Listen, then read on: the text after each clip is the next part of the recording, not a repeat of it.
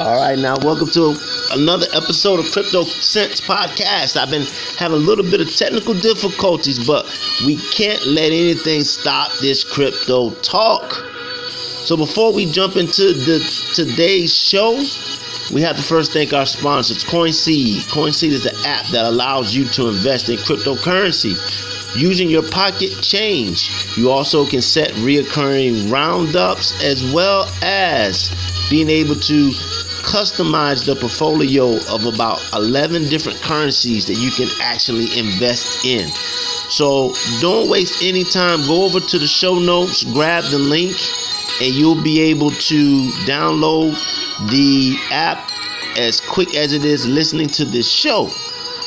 Encrypted Apparel is a fly clothing line that allows you to show off your love and passion for cryptocurrency.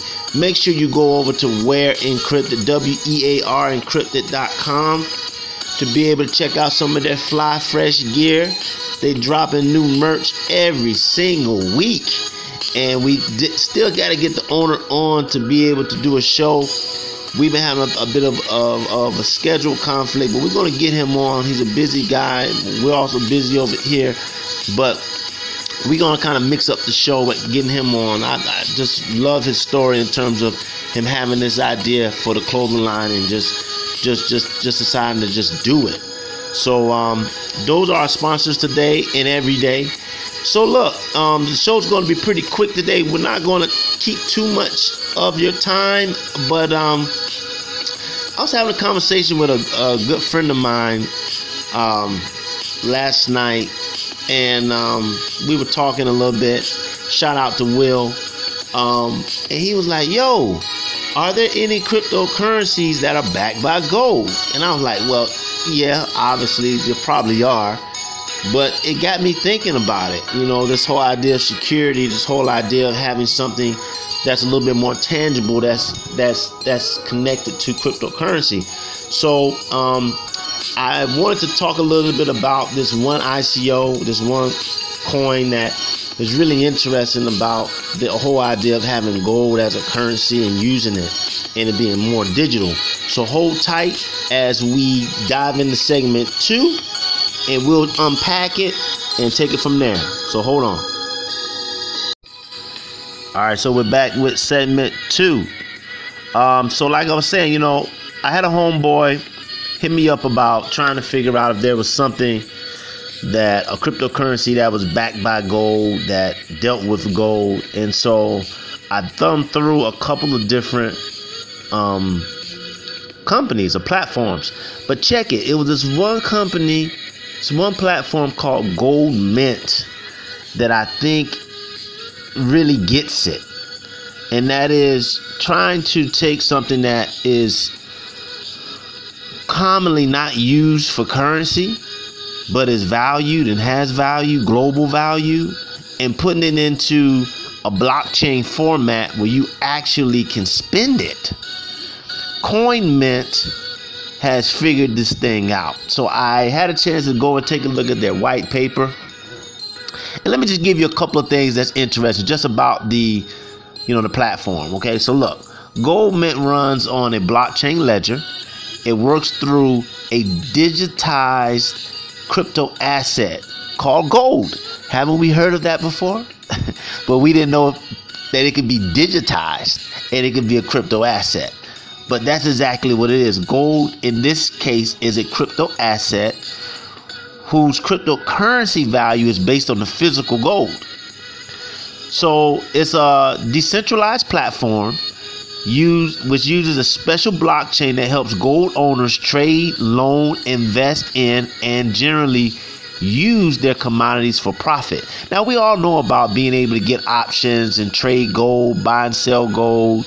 We've even seen some products that allow you to leverage gold and take loans against gold, right? But it allows you to do all of those things, but also allows you to use a coin that is backed by gold in order to be able to spend it in a way that is productive.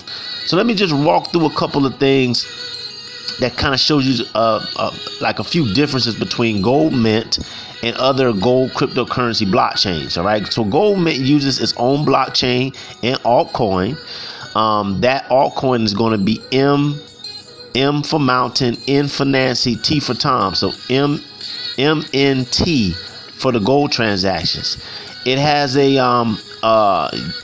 it uses a proof of stake where miners can be able to use that format in order to be able to process the transactions. And if you are new to the show and you're starting to learn about cryptocurrency, I definitely want to refer you back to our episode called Where's the Beef, which talks about the whole idea of proof of stake and exactly what that is. Okay, but it's a cheaper, faster way than proof of work in this case. Okay, now you also got physical gold. All right, the part that needs to be made about the physical gold piece is you got the physical gold and futures are stored in a programmed decentralized storage unit, and they have something that is also interesting called custody bot. This is where Gold Mint's innovative storage unit is programmed to automatically identify and store gold jewelry, gold ingots, which is up to 100 grams, and coins without human intervention. Now that right there, let me tell you something. That right there is a game changer, because whenever you think about storage of gold, ownership of gold, you're thinking about these big vaults and you got to have bullions and bullions and bullions of gold. In this particular case, you're talking about a way to be able to track, categorize, and catalog and put into a ledger format all the various levels of gold throughout the network. So this creates a fluidity of getting around the storage issues and having to move gold around and put gold places. And so you're able to leverage this in order to be able to do a lot of different things. I can go on and on about this company and what they're doing. There's one last thing that I want to talk about, and then I'm going to just, you know, refer you guys to the site, because the things that they're doing, the creative innovations that they're doing with the age-old value metals such as gold is just incredible.